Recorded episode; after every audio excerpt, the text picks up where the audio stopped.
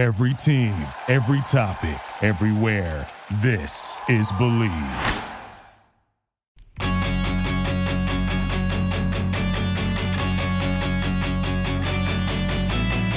Hey everyone, this is Six Degrees with Mike McKenna, brought to you by the Believe Podcast Network, the number one podcast network for professionals.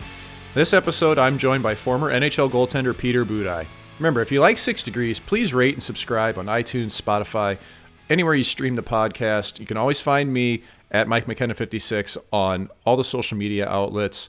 Folks, the Super Bowl's here. It's right around the corner. You can get in on all the action at betonline.ag. Did you hear that Tampa Bay's wearing their white road uniforms at home in their home stadium for the Super Bowl? Seems goofy, but I like the play. Something a little bit creative and different. Want to wear white, keep the temperatures down in a hot climate. That makes all kinds of sense. But you know what? Native Missourian here, hard to bet against the Chiefs. That's probably my direction, even though I know there's still Tom Brady fans out there, especially in New England. Listen, I played and lived there for a long time. I get it but I'm going to root for the Chiefs this coming uh, Super Bowl here. Tampa Bay's first team in history to play for the title on their home field. They are a current three and a half point underdogs against Kansas City, looking for back to back titles, the first time in almost two decades. BetOnline has hundreds of props on the game, including game MVP, margin of victory, and even the length of the national anthem. Is it going to be under three minutes? Over two and a half? Is it the Little Richard version from Mystery Alaska? We'll find out. Always available online or on your mobile device. Visit Bet Online today. Bet Online, your online sportsbook experts. Let's kick it over to Peter Budaj now. I think you're really going to enjoy this one. A lot of time in the NHL, minors from Slovakia, super interesting guy. Enjoy. Uh, thanks for having me, guys. You know, it's, it's, great to be here, and it's uh, it's always fun to you know uh, talk shop with uh, you know um, ex goaltender just like you too. And uh, you know, so we me and my family, you know, as I retired, you know, we uh, we moved to Bozeman, Montana. We lived there for a year. Then, uh, you know, we decided we are going to move to Arizona. You know, it's a big change, but uh, you know, uh, we really like it here too. You know, it, it's a great spot. You know, the, the youth hockey is really growing. You know, I'm I'm trying to do some uh, you know goalie camps. You know, I enjoy goal coaching goalies, so uh, this this market that is growing. I think it's one of the fastest growing youth hockey place in the United States right now. I think, and uh, you know, with uh, with everything going on in the world, you know, this is one of the places that still you know keep it open pretty pretty solid. So it's a it's a it's a good opportunity for me to you know to try to give back to you know the kids and everything else what I was uh, what I can what I learned over the career and uh, you know make them better and make them you know achieve their dreams if they uh, they can continue and do their best. You know, when I started this, I said Slovakian goaltender, but you grew up in Czechoslovakia. Different world back then, right? I mean, I'm I'm a quarter yeah. Czech. I've I've got ties to that. What was life like growing up for you under that regime before things changed, before it, it split off to the Czech Republic and Slovakia? Well, I was, you know, I, I was born '82, so um, you know, we were still, you know, I still remember bits and pieces. You know, I was still like seven, eight years old when when the wall went down, like Berlin Wall, and then we right. split in '92. But you know, the whole regime, it's very different. You know, I think a lot of people don't understand. Uh, they've never lived there. You know, it's very hard. You know, just like for me, it would be hard to judge anybody else. They lived in a different regime that I never lived in, uh, but I only heard about it. You know, so you know, for me, you know, it was more I, I, lived through it especially i was still a little young but i remember a lot of it. And uh, you know it's, it's a very different uh, it's a different experience you know definitely. And that's why i think uh, especially back in the day you know there was a lot of people that wanted to move uh, to united states you know and to be fortunate enough to be uh, part of you know um, the world and the country like United States that is uh, you know uh, land of opportunity you know. And you know it's uh, it's just I always always of my dreams since I was a kid you know when I even when I played back home I always wanted to do it because you know one of those things was the regime and everything else because uh, you know it is very difficult and it's uh, it's very different than people think and you know it's uh, you can ask anybody who lived there uh, it's uh, it's totally uh, it's a little eye opening how how different it can be. People don't believe what I say the story. So yeah, what were the resources like? Were you able to get equipment well? Ice time? Were any of those challenging uh, for you? They were, yeah, definitely challenging for my parents, and and you know, it's you know, I always say that you know I owe everything to my parents because of that, because you know they they had to sacrifice a lot. You know, we, uh, you know, I, I don't come from a lot of money, and uh, you know, we goalie position hockey hockey hockey sports as it is, you know, it's very expensive, especially yeah. right now. You know, it's uh, you know, it's not like if you play soccer, you know, you just need a soccer ball and you're fine. But hockey, you need ice, you need a gear, you need the sticks, you know, you need to keep changing stuff. So it's, it's very uh, demanding financially for the parents and for the families. And, uh, you know, especially back then when um, in a different regime, uh, you know, we were, my, my dad had to figure out do stuff. Um, I have my dad had to figure out stuff like uh, you know talking to older goalies that they don't have the gear they use because they grew out of it, buy it used, you know, so I can use it and you know try to find resources the best they can. You know, we didn't have you know possibility of you know oh, I'm going to go to stores, I'm going to look from you know, Bauer or Bond, whatever, you know. Yeah, you, know, you were just trying to whatever. get equipment, not as much. This is my favorite exactly. kind. I just need a glove. Yeah. Doesn't matter what color, doesn't matter what brand, doesn't matter if it is a little bit, you know, ripped up on the bottom, doesn't matter if the skate doesn't fit as well. You know, uh, it's just you just try to get it so you can you can use it and you can you can play the best you can. And and you know, my dad did a great job, you know, with that, and my mom too. And you know, they. uh they sacrifice a lot of vacation times to so I can get a pair of you know pads or a hockey stick and everything else. So it's definitely special for me when I talk about it because you know, uh, you know I have kids right now, so I know that uh, it's a little different era right now and different position I'm in than my parents were when I was young. So uh, you know I always uh, I always appreciate that what they what they've done to me. It's amazing. It it makes sense now looking at your track record that you came over early to the OHL you know, like you always had the ambition of getting across the pond, whether it's Canada or United States. How did you make that jump? What got you on the radar for the Ontario Hockey League to be able to get you over uh, to Toronto St. Mike's? Yeah, it, it is kind of a kind of cool story. I think, in, for me at least, you know, maybe not for people, but for me, you know, I uh, I was able to play for uh, under 16 national team in my country, and we had like a, a little camp going on, and it happened to be at the same place where under 18 was playing three exhibition games versus uh, Team Canada. And it was in Slovakia, and we were in the same town. We were not playing games; we were doing some just workout, just you know, just like a regular camp, just to get ready for. I think that was under 18, uh, under 16, some kind of tournament or something like that. Uh, and um, I think both of the goalies got hurt uh, in the first game against Canada, and the goal, um, and they lost the first game, and then the coach from under 18 came to our coach and says, you know what, I'm going to try one of your goalies, you know, since, um, you know, we, we got a couple guys hurt and everything else. So I went in and uh, I played. Uh, I didn't start, you know, the other guy started. Uh, he didn't have a strong game, so he got pulled in the halfway through. And I went in, and then, you know, I played well. You know, we still lost. You know, Canada was a powerhouse, as it always is. So yeah. it was very difficult for us to, to play. But, um, you know, the next game I started, and I, I I think I played well. You know, we got lit up anyways. we lost like four, no, four nothing, but you know, four nothing. Well, in international like, hockey, four nothing's not bad. Fourteen nothing is a real. That's really getting lit up. Yeah, in international that, yeah. Hockey. So, so we lost four nothing, but they had like fifty shots. They were all over us. It was, it was a very tough game. And after the game, uh, there was a scout named Paul Henry, and he uh, he came to my parents. You know, uh, we didn't speak English. My dad didn't, just barely a little bit.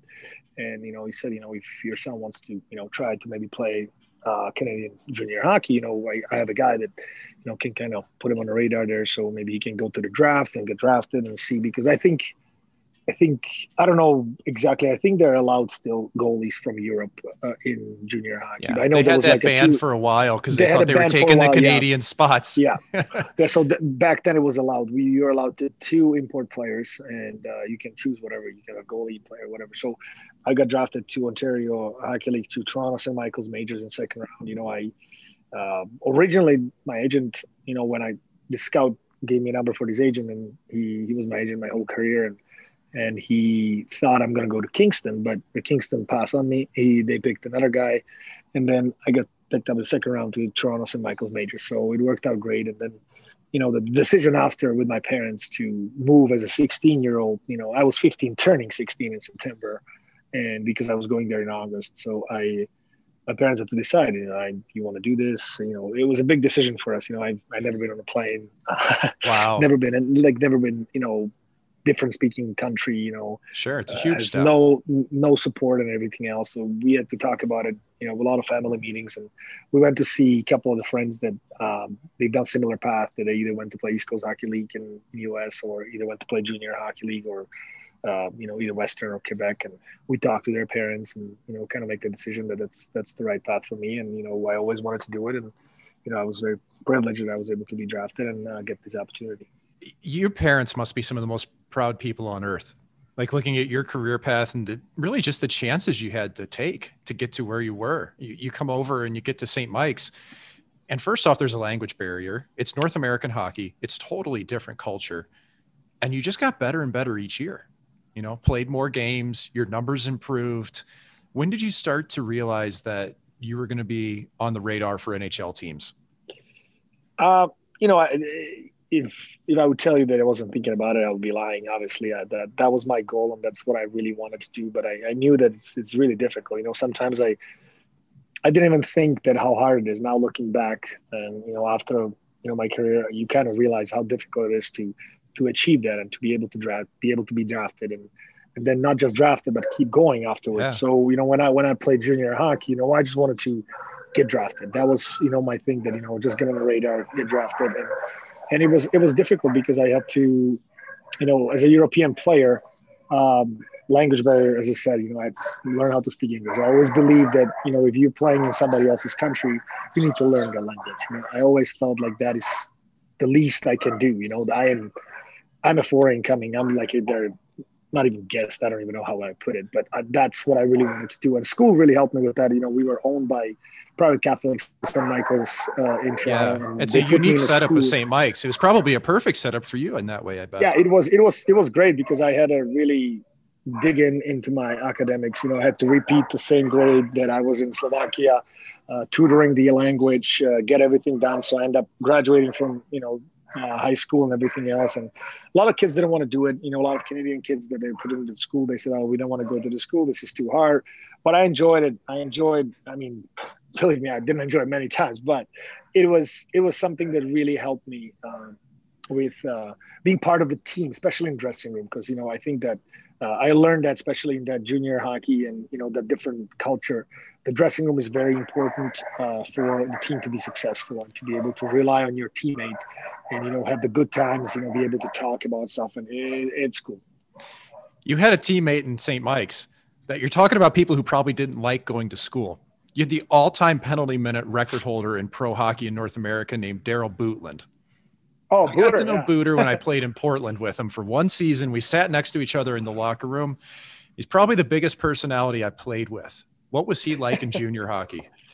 You know what? He he was a very uh, he was a very talented uh, talented player. You know, he was obviously he he had a lot of penalty minutes, and I think he played in Detroit for I don't know how many seasons, but he was yep. there for how many games. And uh, he was a type of player that he wasn't a huge guy, but he was not afraid of anybody. It was a different era, so he was fight a lot and everything else. But he uh, he loved the game of hockey. He loved the you know being around the boys in the dressing room and everything else. And he's just a fun guy to be around. It. But you know, in, in juniors, he put up 100 points. You know, he was yeah. he was a scorer. You know, he was able to score. He was able to fight and you know back then that was uh, something that a lot of teams were looking for. You know he was uh, i would say he was a very good power forward you know speaking of that you know he wasn't a big unit you know everything else but he played hard you know and he never backed down from anybody. So Booter was a was a was a very uh, very cool dude to be around you know so it was it was, was fun sitting next like, to him. stuck in my head. Yeah. I bet I, I bet it is. It's funny because you think about this guy's got the all-time penalty minutes record but he was a legit power forward, you know. And you yeah. think about guys like maybe Darren McCarty or someone of that mold that Booter was supposed to eventually take that spot down the road. Yeah. And yeah. it just people forget how good hockey players are, even the ones that are considered to be fighters by the time they get to pro hockey. Yeah, definitely. I think you know the hockey has changed a lot. You know, in this uh, new era and everything else, and it definitely brings more goals, more skill plays, and everything else than it used to be. But as you said, you know, people don't understand. Uh, even though that you are considered a power forward or even a fighter, you still have to play the game in the same speed. Nobody's going to slow it down for you. So you you have to be able to do everything else um, with uh, less time on the ice, which is really difficult. You know, you can ask anybody. You can ask the player who plays 20 minutes on the ice. I know, I know, you know that. Uh, if you play three minutes, four minutes on the ice, and you sit on the bench the entire time, then you jump in into, you know, running train. You got to be ready to go. You know, it doesn't matter what you do. It doesn't matter. You got to get that puck out. You know, you have to, you know, uh, block the shot. You know, keep the puck in, in the offensive zone, make the plays. You know, back check, forward check, and it's not easy when you sit for 15, 20 minutes you know, on, on the bench. So I think a lot of times these people don't get credit enough uh, for uh, how much they had to uh, work and how much uh, it has to actually take sacrifice for them to do that, you know, in a beneficial for the team. So it's uh, those guys very special, and you know, I always gonna have so much respect for those those type of players. You're drafted in the second round, 63rd overall, 2001 by the Colorado Avalanche. What was the first experience like, whether it was a development camp or an actual training camp? And then the first time you had Joe Sakic come down the wing, fire that patented wrister at you. Uh, it was it was amazing. You know, when I got drafted, it was in Florida. You know, my, my parents were there with me. It was a pretty surreal day for me, and you know, it was uh, very emotional and everything. And then when when we got to the camp, uh, you know, we I got paired up. You know, they usually put you in a three, you know, three teams like they do, and two goalies each. Yeah. They play between each other. You know, I don't know how they do it now, but uh, I my partner, goalie partner, was uh, Dom uh, Patrick Roy. So he was, and I was like a young kid, and I was like, "Oh my gosh!" I actually got him to sign my card because I was, I was sitting right next. Hey to Hey, Pat, nice like, to meet I'm you. Like, Can you sign my like, sign my card? I'm like, I'm so, I'm so sorry. You know, I know this is embarrassing. You know, we're sitting in the same dressing room, but you know, I remember. How did he take it? Was he cool about it? Oh, he was cool about it. He was so cool. He was, he was, you know, I, you know, a lot of people have different opinion about Patrick and, and you know the way he is, but you know, I have nothing bad to say about him. He was. A, a, professional. He was uh, he wanted to win. He was a winner, and and he was so nice to me as a young kid. You know, I he talked to me about like the gear. He talked to me about the way to play the game. Sometimes, you know, he was super super nice to me, and I have to say, you know, thank you for that because he was he just make that uh, transition so much easier. He didn't make that tension. You know, he's like, oh my goodness, this is Patrick. You know, I, you know, he was very cool about all the stuff, and yeah, he did sign my card. So it was, it was kind of very very cool about that. So I was I was pretty pretty happy about that. Was there anything that Patrick taught you about equipment that you remember today? Uh, not much. He just told me, you know, I, I, used to tie my pads were super tight, and he told me to loosen up a little bit those pads. You know, it will be help you to, you know, get on the ice faster and cover the ground and not let so them rotate and turn it, up. Yes, so because like sometimes if you don't hit it completely perfect, sometimes you're late on the play and you have the pad really tight on your leg, you know that pad's going to roll with your leg instead of just you know let the pad roll off your leg and just cover the eyes like it's supposed to. So just a small things like this. So yeah. uh, it was really cool, and you know I I appreciate it. I was just like, oh my goodness, I got on the phone with my parents, like, look at this. Patrick talked to me. It was so cool. So it was really cool. Did you think you were going straight to the NHL? I mean, you spent three no. years in the American League marinating in Hershey, being ready for your chance, but were you disappointed no. when you didn't make it right away? No, uh, no. I uh, I always felt I always have this talk with my parents and especially my dad. And, you know, you always believe that you have to pay your dues. You know, you have to you have to wait until you're ready. You know, there's uh, uh, everything with its time. You know, everything with its time. You know, I think that we live in an era where everybody wants to get there as fast as possible. Do as as everything is so fast right now. Everything you want to quick satisfaction right away. If you don't get it, you don't want to wait for it, and that's it. And you can see it even with the young kids. A lot of young kids are leaving to go to Europe or go to KHL because you know they played one season in American Hockey League. They're like, oh yeah, I don't want to do this no more. I'm yeah, it's NHL or bust. I'm out of here. And and it's it, it, it's it's also it's not bad. It's their decision. You know, I'm not judging what they want to do, but I, I believe that I had to get ready. You know, I know that I wasn't ready for the NHL. You know, I played the exhibition games. It wasn't bad. It wasn't great few bad games that I remember. I wasn't ready. I, I knew that I wasn't ready. So I think the American Hockey League and the entire path that I was taking was really beneficial for me because, you know, I took those years in Hershey, uh, not just, oh, you know, I'm just here just to get back up there. You know, I, I'm there to learn something and to improve myself so I can be better goalie that I was yesterday and a year ago or, you know, last training camp. So when I training camp, I'm even better. When the third training camp, I'm going to be even better than that. So I think it, that really helped me to have this uh, talks with my my father, my mom, about all these things to like you know wait my time, uh, use the time wisely that I have it, and be able to you know continue to try to grow to the goalie that I could be potentially because you know they drafted me, so they saw some potential. So uh, I tried to live up to that potential that they saw in me. So that's that's how I took it. Statistically speaking, your best year in the American League of the three you played was 04 5. And that was the lockout year. And the American League was absolutely stacked. So I'm not surprised that at 5 6, Colorado put their weight behind you and brought you to the NHL full time at that point. But what do you remember about the American Hockey League in 2004 during that lockout season?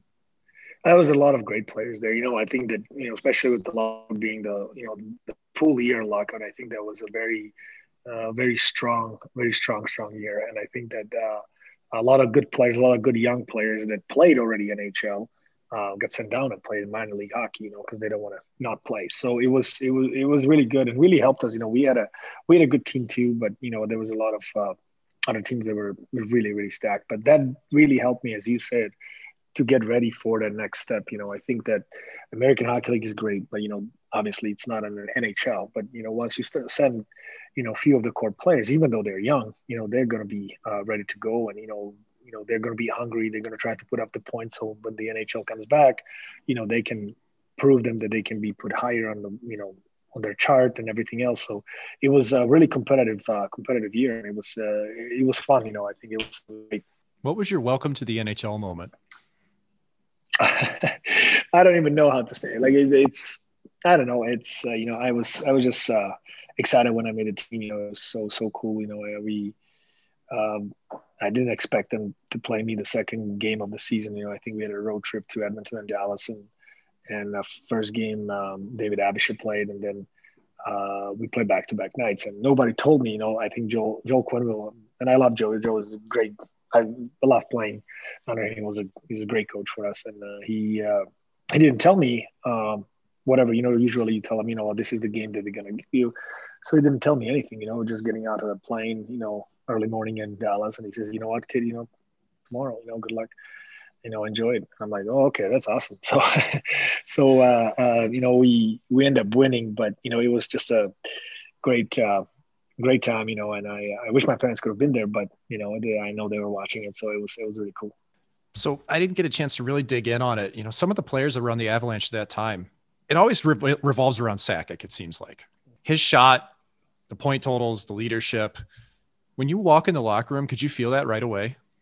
Absolutely. Like Joe, um, Joe is a great person on and off the ice, you know, and it's not a, a lot of people say it's a cliche, but he was an ultimate leader. You know, he was the guy that uh, didn't say much in the dressing room. You know, he was joking around with the boys. You know, he didn't say huge speeches and he didn't like pump up all the guys, but you just saw the way he carried himself, uh, uh, the leadership. You saw he is the heart and soul of the team, and you know that he is the future Hall of Famer at that time, and, and he he lived up to that. You know, he, was an absolute professional. Like he would be on in the dressing room early, doing all the stuff, working out, stretching, you know, skating hundred percent every time he stepped on the ice. Doesn't matter if it was practice, doesn't matter if it was optional. You know, when he went on, he was hundred percent in. You know, it wasn't just goofing around. And because of that, you know, you as a young kid, I was there and you know, I, I, I looked at him, you know, obviously watching all these, you know, big name players and and because he's doing what he's doing, he's kind of giving you that extra energy to push even harder than you can do you think that you can push? You know you always you always think that you work the hardest at a certain level you're at but then you know when you get the next level you can see that oh there's another door. Oh there's another step. There's always that another step that you don't realize that when you when you're not in that level. But uh i just saw that in him and uh it was he was just a leader that you know was able to uh, uh, lead you without saying anything you know that that's why you know that that's the guy when you go to the battle with that he's going to be the absolute guy is going to take care of uh, you know his part and he's expecting the same from you and that's what you have to do. So and he's never going to tell you he's not speeches that tell you how hard you have to work. It's the way he approached the game and to the the entire you know captaincy of colorado avalanche and uh, you know how proud he was you know to be a captain because that's why he played so hard you know because he he loved that organization and he he just did a great job with that strictly from a goalie perspective, what made it so difficult to stop his wrist shot? I don't know. It's it's hard to say, but for me, I think he's one of the best wrist shots ever that I faced. I was so happy that was on his team, not against him. but uh, you know, but in practice, we've all had that he, uh, player that we never want to yeah, face on the other team. Yeah, exactly. But he he just he just was able to take that shot in a full speed and full stride. In my opinion, that's my opinion. He never stopped skating. He never bring he never had that pause, you know, as a goalie that the players sometimes pause before they mm-hmm. shoot and then gives you the little extra half a second to get ready as a goalie. To process it, to, to, to process it, to kind of know and try to read the stick and try to read the release, body language, and everything else. With him, he would be full stride and he would take the shot and he would beat you five hole. And you're like, oh my goodness, how, how did he do it? Like you, you were just late on it because you were not expecting him to shoot because he never take that time. He never give you that time uh, to get set even more. You know, I think that that's why he was.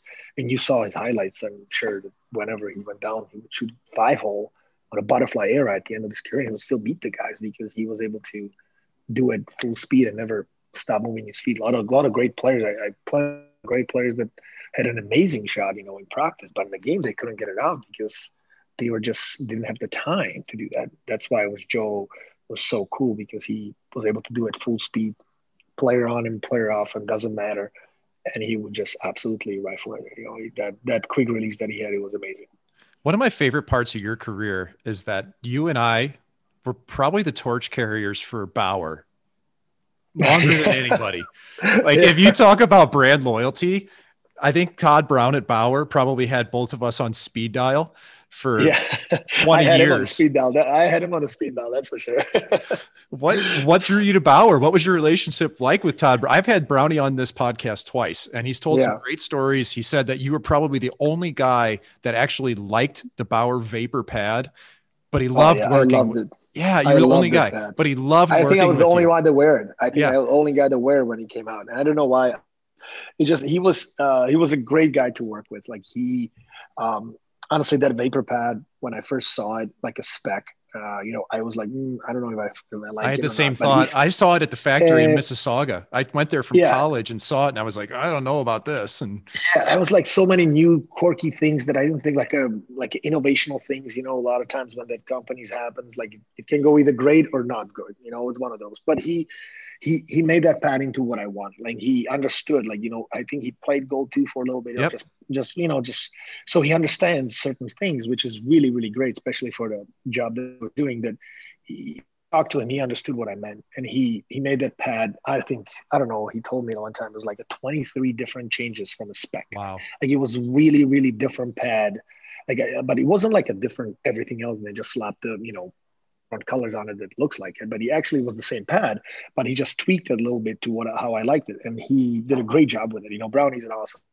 I I love Bauer since I was a kid. I always I always liked that company. Uh, you know, when I watch hockey back in the day, you know, I they saw goalies wearing it, and I was like, oh, that's really cool. And um, and then my first nice gear that my parents were able to afford was Bauer. And since then, I was like, and I was, it was, I was, I was like 12 or 13, I think. And then I was he, the same and since since then I was like, you know what, this is it. I really enjoy this company, and you know, I'm gonna see what they got. And I always believe that the, the loyalty is uh, is pretty big thing. You know, maybe uh, a lot of people maybe disagree with me, but you know, it is uh, it is what I chose, and you know, I don't have any regrets. I think the Bauer did a great job, you know, with the with the gear and um, the service that they did for us. You know, it was great. Yeah. I had the same thoughts. I, I just felt like if I stayed with the company that I knew was doing a good job, that cared about me, and that I had a great connection with somebody. You know, Brownie. Yeah. I mean, I, I invited Brownie to my wedding. You know, like I, yeah. is, he is a legit, very good friend, and that he's a good co- guy. I had confidence in him that if I told him, "Listen, I I need something. Can you make this happen for me in my gear?" I had no doubt he'd be able to pull it off. Did you have anything unique about your equipment? Like at any point in your career, specs that would kind of surprise people to hear, or were just different from stock? Uh, I don't know. I, I, I like really like my glove. I like it the old way that was closes, like the break. I was always like the old school closing. He always said like this is like we don't we don't use this break anymore, but I'll do it for you because you know I, I just I just I just enjoyed it uh, more. So I think that one. Um, at one point, I tried to maybe. I think he said uh, when I talked to Brownie, I think Curtis Joseph used to use it. I think when he had a, I think he had a Bauers in Toronto. Um, while ago when he played there, and and he had his blocker hand pushed a little bit higher. I yes. had it for one season, so he had a little bit more on the bottom for the low blocker shot. So when yep, you reach to get more that, reach that with it, Hasek had it like that reach. too. Yeah, so I enjoyed that. You know, he actually told me about it, and you know that was one of the things that I, I had used. You know that, you know, sometimes I get exposed when I turn my wrist too far on high yeah. shots. You know, I got exposed there, but you know the, the chest protector was fine too. So I I used that a lot because I, I, felt like that low blocker shot is something that is, uh, you know, uh, not many guys shoot there right now. Everybody likes, um, you know, bar down, but yeah, you got to make it look good. but yeah, but it's they say the same, man. It's not two points. it's only one goal. You doesn't count as two goals. I always tell my son when we play, you know, it's uh, you know, even the shot that just goes over your butt or something like that, it still counts as a goal. Nobody asks how. You know, just give it to net. so yeah, it's that's one of the things. Then my the gloves and then the pads. Um, I like a soft pad. Like I enjoyed my soft pad. Like you know, I know that you like a little bit stiffer. Yeah, you were pretty old school in what you liked. Still, yeah, like you I, still I had regular strapping and. I like regular pad. strapping. I, I, didn't. I didn't like. I, I tried that. You know, a while, but I, I just felt like it was. Uh, it was. Uh, I never get to respond. Like I felt like it was more consistent response from my pad with the mm, with the strapping that is old school. You know, because of the the the leather didn't give in as much as the you know. Yeah, it doesn't elastic, move. Elastic. You know what you're getting it doesn't with move. it. You know what I'm getting with it, so I kind of enjoyed it more. It felt more comfortable. You know, uh, but the new pads are just amazing now. They're so light, and you know, kids can oh. do crazy things with it. And they're compared they're to what we started with. Think yeah. about what we started with. You know, yeah, I mean, deer, deer fur, deer fur, and uh, stuck into it. So, and then it was on the ice. It was like thirty pounds each pad, so it was funny. and how bad the puck hurt! Like our arm and chest protectors. I mean, I'm an 83, yeah, you're an 82. We went through the same yeah. things in the 80s and the early 90s where every there was no chest protectors, like bruises everywhere. Yeah, it was everything was a bruise. So and on tops of glove, our knees. oh, yeah, even even the glove, like you didn't catch it in the pocket, like it was just getting you know just demolished. I remember when i tried out for my junior team it was my hands were black and blue and the tops of my knees were the same way because we still had oh, short yeah. pads and you know 1999 i was using 3 34 inch pads my knees were exposed they didn't even have yeah. good knee guards. The game's yeah, so safe there, now. Like when you coach kids nowadays do you find that it's so different for them because they don't fear the puck like we used to yeah sometimes i do you know sometimes i do but it, it I feel that the gear is so good right now that they can uh, they don't even have to do the movement right, but almost the, gear kind of helps them to get to the right position. You know, like we had to remember when when we started, you had to hit the butterfly at the right right like a sweet spot. If you didn't, yeah. the pad would, would roll, it wouldn't cover the ice properly. You know, there would be holes and everything else.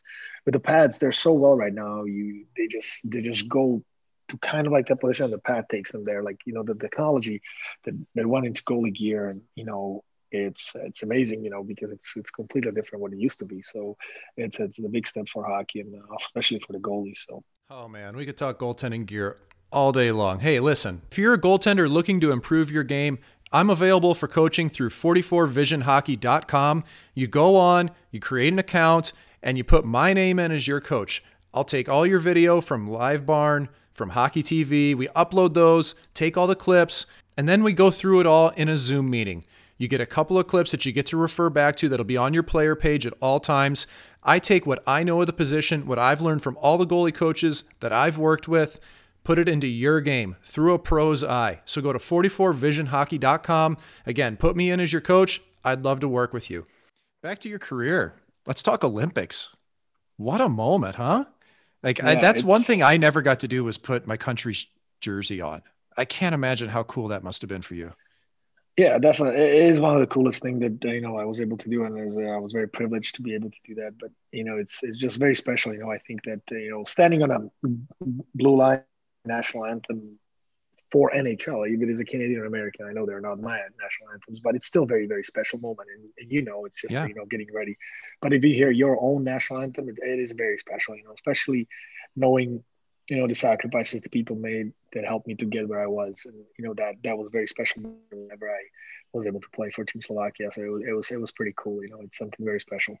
That's amazing. I can't. That's the one thing, man. I just wish I'd had that chance. You know, the other thing was outdoor game. I never got one of those. I can't think. No, Did you ever get a chance? either. Nope, Man. never got one of the outdoor games either. No, I think it would be cool, but depends how cold is outside and how is the ice quality. Because I heard the guys said that's the greatest moment ever, but the game is actually really tough. You know, if you have the sun, you know, going to your eyes or something, like sometimes the ice is not good.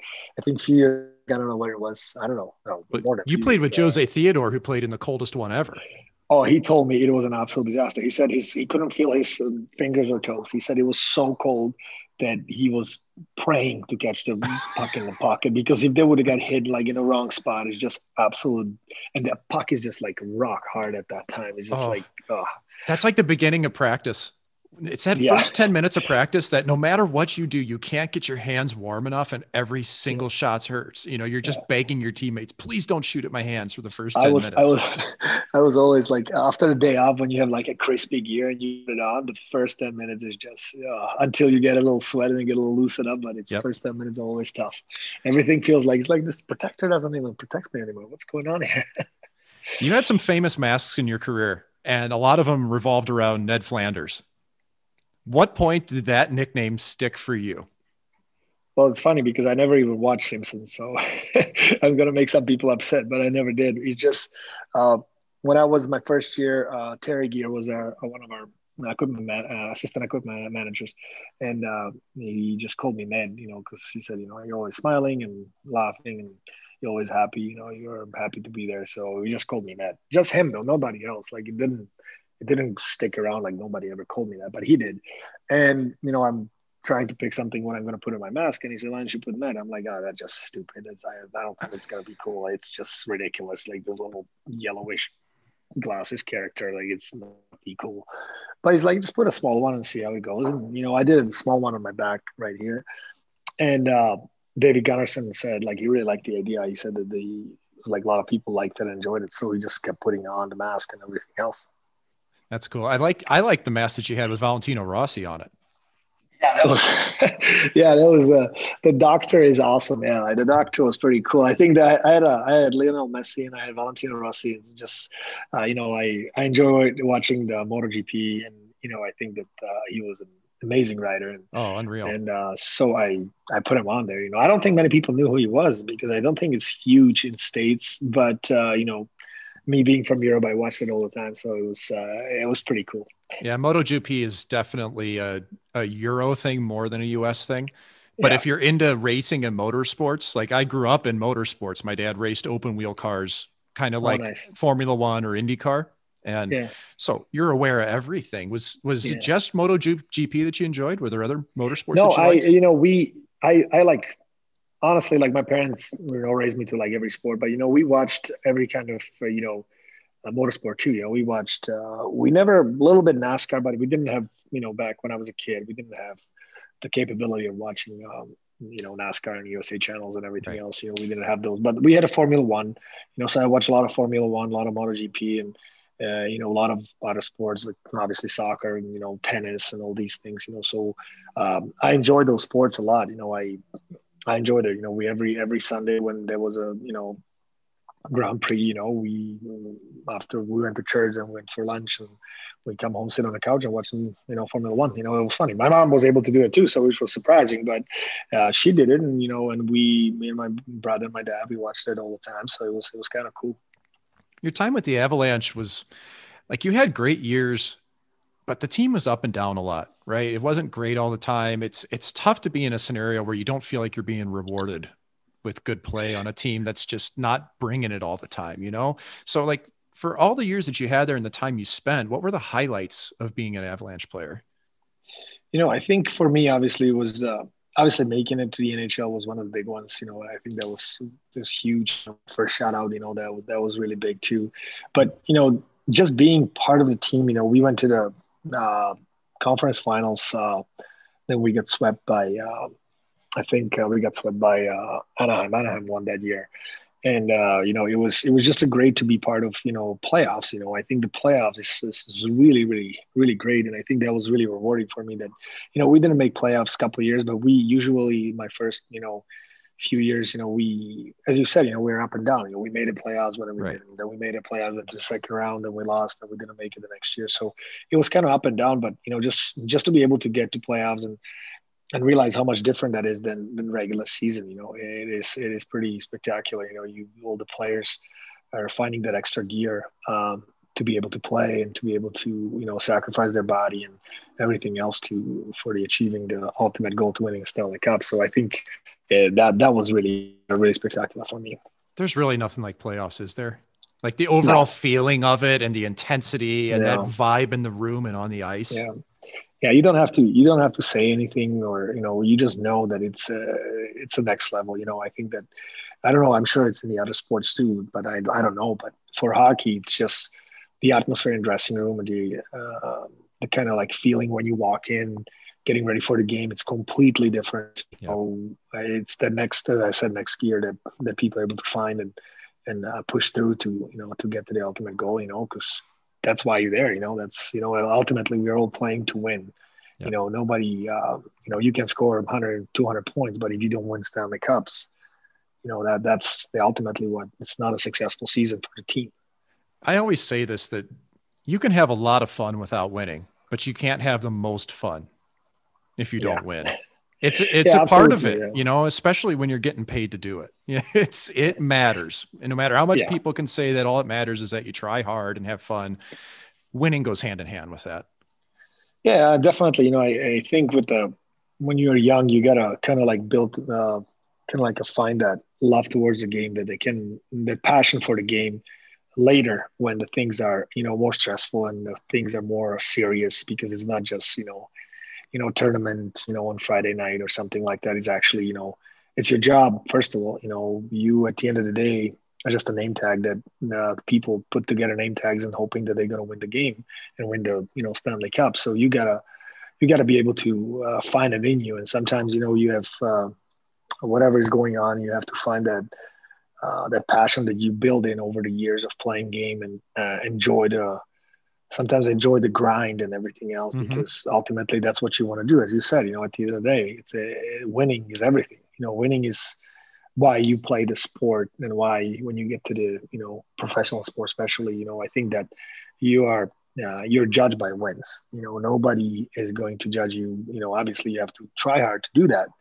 and you learned it over the years but you know at the end of the day if you don't win, the change is going to happen. That's ultimately the sport. It's a business. You know, at the end of the day, for those, for the people upstairs and for the owners and everything else, you know, they uh, they give uh, players uh, great lives and everything else, but they expect to win. You know, that's that's what it is. After a decade in the same organization, you get traded to Montreal. You end up going there. I can't remember if you were traded or signed, but no, I was, I was, I was, uh, I was a free agent. Free agent. Free agent. So, so you signed with Montreal. I mean, after spending that long in one organization, were you excited for a change, just for a new adventure, for a new challenge? Yeah, excited, but you know, obviously, it's hard to uh, you know leave the team. You know, you build uh, you know build a community and build friends, and you know you feel like you're part of the team. But you know, I uh, as I said before, you know, I knew that that's uh, you know changes happens and there's nothing you can do. And you know you try to look at it from a point of view that some stuff that you can't control and uh, that's how it is. And you know i was excited to go to montreal. You know it's uh you know most wins ever for a team. And it's it's like new york yankees for baseball. It's a you know amazing spot. You know people live and breathe hockey. You know it's just uh, it was uh it was pretty cool that i was able to play there you know and in front of montreal fans you know we always say like if you cannot get up for the Montreal game, doesn't matter if you play for Montreal or against Montreal, but if you're in Montreal and uh, there's no something goosebumps going down your back when you're hearing it, you know that means you don't like hockey. was it hard to handle the pressure there? It was very difficult, I think, sometimes, you know, because uh, you are people live there. You know, it's like a religion for them. You know, they they live and breathe that. There's like I think five TV shows, like a pre-game TV show. There's four post-game TV show. There's grading in the newspaper for the players every game and all this stuff. It can be very, uh, especially for the young players, like uh, 19, 20 year old kids. It can be very either helpful or you know not very helpful because you know it's you have a good game media is going to say oh this guy's got to be an all-star you know he's the best. The next game you don't have a good game and they just say oh they got to send into minors and everything else. So it can be very challenging for the uh, for especially young players uh, uh, because they expect nothing but greatness. You know i think that that you know not just the organization but i think the culture of the city and montreal as it is you know they, they expect wins because they've been used to it for so many years. So they all expect that you know that's the year that we're going to win and and uh, nothing bad. You know, you lose two games in a row, and you know their alarm is you know everywhere else. You know what's going on with the team and what kind of changes we should make. So I think if you stay away from you know uh, newspapers and news, you know I think it can maybe help the kids because uh, that can be kind of uh, detrimental for them a little bit. Probably help that you were already established in your career before you went there and knew how to handle things better. I can't imagine yeah. being a young gold. I mean, you were teammates with Carey Price. The scrutiny he yeah. faced and what he's yeah. had to go through to remain a top goaltender in the league. You saw it from an in, inside perspective. It must not have been easy on him at the beginning. Yeah, absolutely not. You know, and I think, you know, when you get to the league and you're like 19, 20, and, and he was, I think he was only like 18 or 19 or something like that he uh, it's very difficult. your mind is a little bit different than when you're 30. I think that is different. So you know, you you still growing. You're still not, you know, uh, a veteran. You're still trying to figure out the ins and outs of the game and everything else, you know, especially of the professional life and everything else. But you know, he carry uh, carried a great job with that. You know, I think he, he had obviously like every young kid has some hiccups, you know, that stuff like that, and you know, it's difficult. But I think that you know he was able to find a way to handle that pressure, and, and it's not easy. You know, it takes uh, a very special person to be able to do that. You know, because it's a uh, it's it's a very challenging. It's very uh, it's very difficult to come back every day when you know that um, a lot of uh, all eyes are on you pretty much every yeah. single time that Montreal played. And I think the city just stopped and everybody was just watching TV. So it was bored of hockey games. So it was very uh, very difficult, but he he's able to handle it. He's a, a strong mentally. He's a strong goalie, and uh, he's been proving it for years and years. You know, he's been one of the top goalies in the game for years. You know, so it's uh, it's pretty credit to them. Great credit to him for that. You know, my favorite part of your career, it's not the 367 games you played, the 158 wins. It's how you resurrected your career and how you faced adversity and bounced back from it. When you got shuffled out of Montreal, you end up on the Rock in St. John's. And Boods, I've never seen a season like you had. Oh, nine and six. Horrible. You didn't win a single game, and you were on yeah, the rock. The worst thing in the world. Yeah. And I first off, I want to know where you were mentally that season. If it just spiraled, were you happy? Could you find joy in what you were doing? And then the second part to that, how the hell did you come back and put up the season you did the next year with Ontario? We were at the All Star game together that year, and it was the old boys club. It was me, you, Yann Danis, Michael Leighton, but you were unbeatable, man. Like I, I couldn't yeah, even. Uh, I can't wrap my head I, around I think, this it was yeah like that that was the worst season i've ever heard of you didn't From, i mean you didn't uh, win you know, it was like the yeah. you didn't yeah. win man yeah like didn't win one game yeah. yeah. it was it was horrible it was it was a bad time for my life and uh, it was just a you know bad bad place i was at. And uh, everything that was going bad went bad and you know i think that uh, my mindset as a hockey you know i didn't take it as i did those years in Hershey where we talked about and I've taken it to you know to improve my game. And uh, I just took it just like you said that I should uh, not that I should but that a lot of young kids do.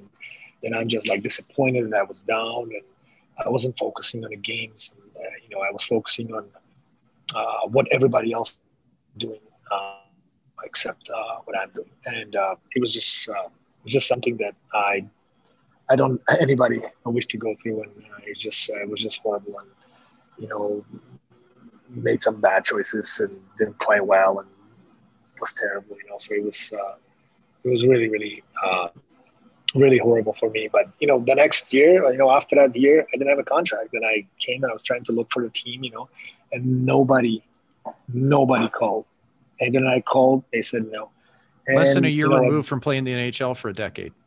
Yeah, and uh, you know it just it just shows you, you know you're only as good as what you've done for me lately you know it's yep. nothing nothing like uh, knowing and sitting at home and not getting anything you know i think that it was it was very difficult for me you know uh, you know uh, i was telling my wife you know i this could be it you know i i have nothing you know i don't i don't even know not even some teams in europe didn't want to even talk to me you know and i didn't want to go to europe first of all but i didn't have anything so and then i talked to my agent and he said listen you know let's go try the LA for a tryout see where it takes you, and then we'll see what's going to happen after. And I look at the LA, and I'm like, are you kidding me? Like it's uh, like it's Jonathan Quick number one first of all, I didn't even think about uh, NHL. I didn't even think about that.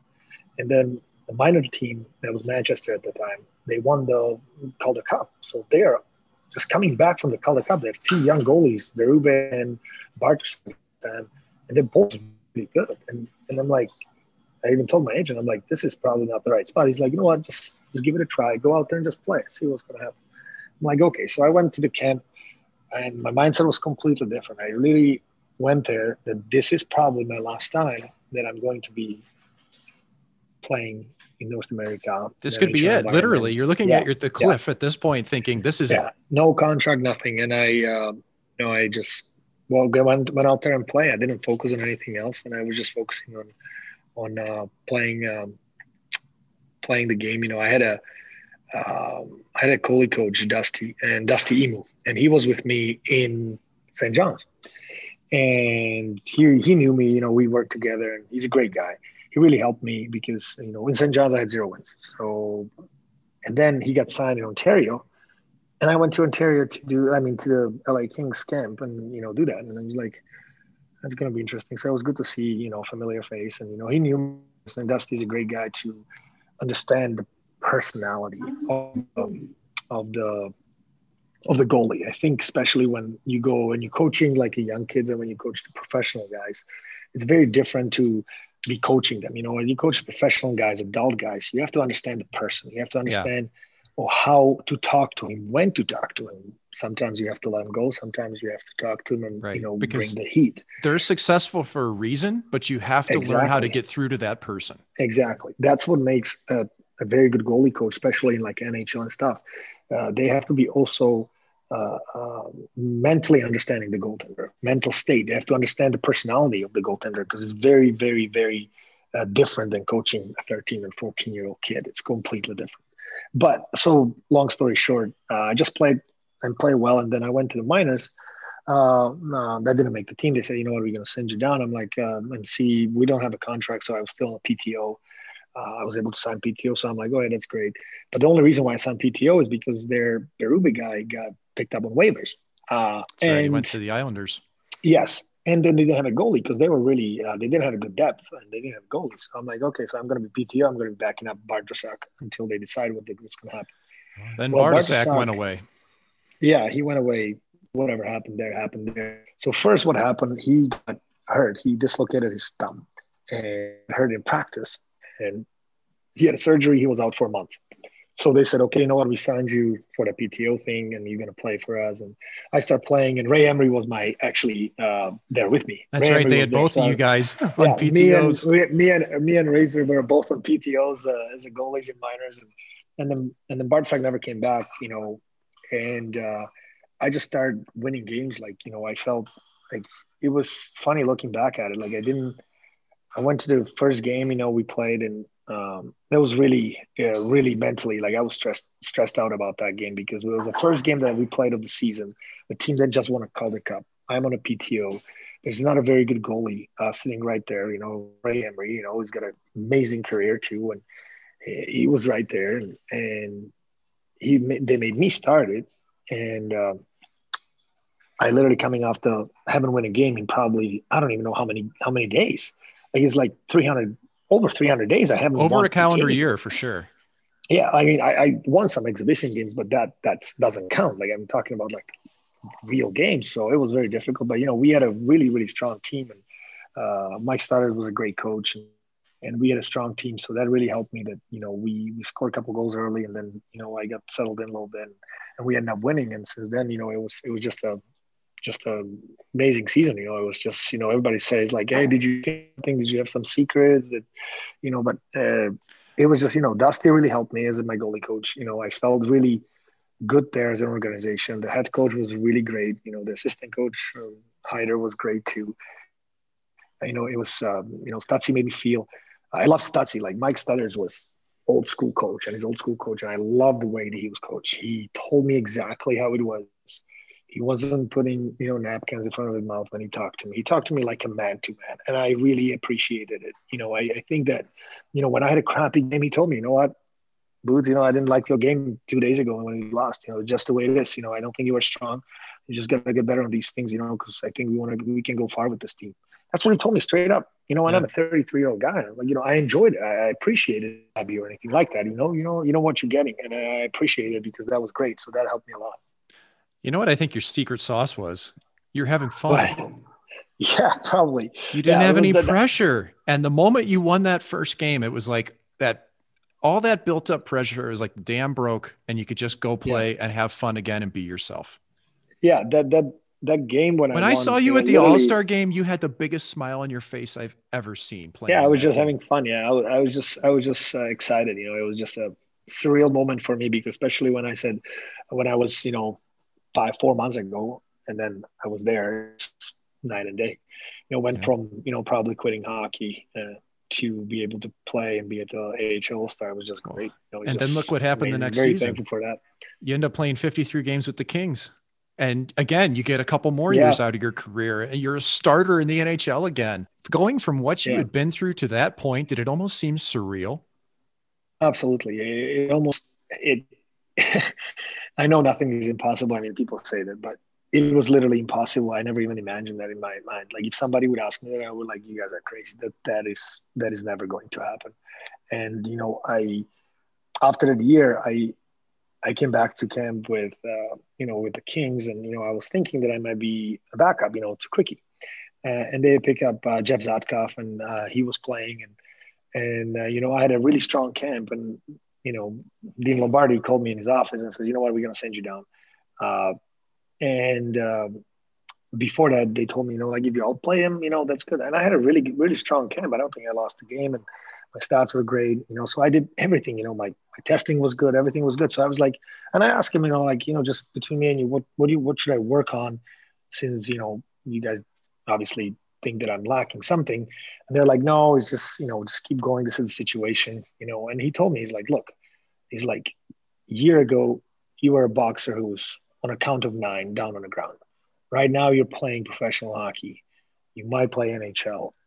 You had a great year in AHL. Go back down see what's going to happen. You never know. I'm like, okay, so I'm driving back. We have a team function with Ontario.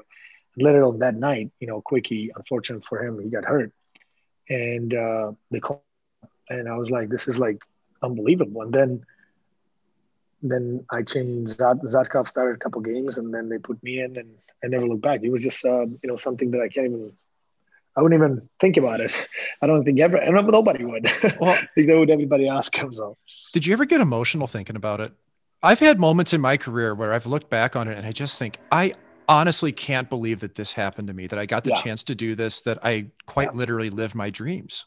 It is, yeah, it is absolutely, uh, it is a privilege that, uh, you know, and, and blessing, you know, I, uh, I think that, uh, you know, I, am I'm, I'm Christian. So I, I always say, you know, that that was the way God wanted me to go. Like he, he it literally everything fall in the right path for me even though they I didn't make the team, they didn't want me. They had to play me. Like yeah. they, they had they had to put. They had no in. choice. Like was, You're playing. They had, well. they had they had no choice. So it's like it was literally you know very special moment for me. So I'm very thankful for that because I was able to get a couple more years out of it. So it was it was cool. Another cool moment of your career was finishing it off, and we kind of had similar paths in that way too. That I think you had an idea when your last game was going to be. I mm-hmm. knew when mine was too but your teammates did something really special for you in Ontario. It was cool. Like I, I, I didn't tell anybody. Like I wasn't going to tell anyone. You know, we we've talked about with my wife that it's going to be it, and then um, you know, I think that I just told just somebody. I just said, uh, you know what, this could be my last. But you know, I just said, you know, don't say to boys or anything like that. I think it was one of the people, person from the staff, or I think one of the PR guys. And I said, like, you know, I don't want to, you know, I don't want to tell the boys or anything like that. And then last game, they really uh, did something very special. I didn't know about it. Nobody told me about it. So they did the whole video and everything else. It was very, very emotional for me, you know, to have my wife and the kids on the ice. You know, it was it was very special. You know, they they they make pictures and send me like the little, you know, picture frames and everything else. So it's yeah. uh, you know I still have it. So it's, it's it's amazing. So it was it was a very cool thing that Ontario did for me and the LA organization too. You know, it's it's very very special for me, and that uh, the day is going to be always remembered. So it was cool. Isn't it nice to be able to end a career you the way you want to end it? That really means a lot to an athlete to be able to call your own shot. Yeah, absolutely. I think that uh, you know we live in a world, but a lot of times we don't have a chance to call our own shot, and uh, you know because of the business point of view. But uh, you know, being able to say it and be able to uh, finish it like you wanted to, it's it's pretty pretty special. And I think that um, anybody who was fortunate enough, um, just like me and you, that you know we we appreciate it more than uh, people understand. You know, because um, you don't understand how much you you know uh, love the game, and uh, that was your life. You know, it's it's a huge part. It's the pretty much ninety percent of your life until that point. You play since you're five or six, and you know you played until you're thirty five, and you know that's that's pretty much entire your life you spend around hockey and in hockey world. So yeah. it is very special, and you know, share it with the people that you love. Like you know, like your, I don't know. I had my family there, my kids, so it was it was very special, and you know, my my parents are watching it too, so it was it was pretty cool. Now that we're just a couple of retired old goaltenders, what's next? what's next for you? You're living in the Phoenix area. What's keeping you busy? Uh, you know, I'm I'm doing some private lessons with the goalie go, goalies, and I'm trying to get um, into coaching uh, the goalies, not players, just the goal, goalies, and, and I, I, enjoy it. You know, I think that I'm uh, looking to stuff to uh, to give back, and uh, enjoy uh, working with the goalies, seeing what they're doing, and uh, trying to help them. You know, with the experience that I, mm, you know, got from the years of playing. You know, that I can help their game, and then seeing them playing well makes me very satisfied because it's like you are. I remember when I was a kid, and if I would have a a, a, goalie coach. I, I had goalie coaches, but I never had a goalie coach who played NHL and you know played a long career. So it's very special for me to uh, to give back to the kids. And I see a lot of kids they're, trying, and they a lot of kids have a lot of passion for the game, and that's what, what I love to see on the kids to the determination and the passion, the, the struggles too, because there are going to be struggles. You know, there's going to be a tough situation they're going to face, but was just amazing that I want to be part of it and I want to help them the best I can. So, you know, I'm doing some goalie camps and uh, goalie clinics, uh, goalie private. So that's uh, that's the route I want to go, and uh, hopefully, uh, hopefully, it's going to work out. You got a good heart, Boots. Thanks so much for doing this. yeah, thanks, uh, thanks, Mike. I appreciate it. You know, it's awesome. Big thanks to Peter Budaj for hopping on the show. If you enjoy Six Degrees, please subscribe and rate in iTunes, Spotify, or wherever you listen to your podcasts. If you're interested in advertising on Six Degrees, please contact Bleav at B-L-E-A-V.com. As always, you can find me on all the socials at Mike McKenna 56. Thanks for listening to Six Degrees with Mike McKenna.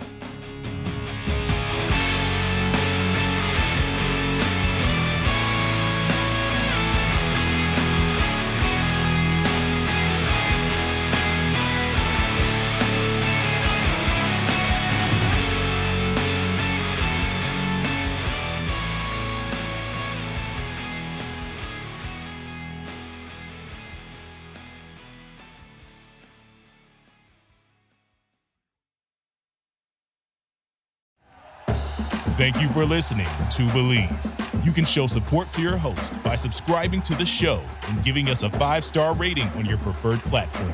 Check us out at Bleav.com and search for B L E A V on YouTube.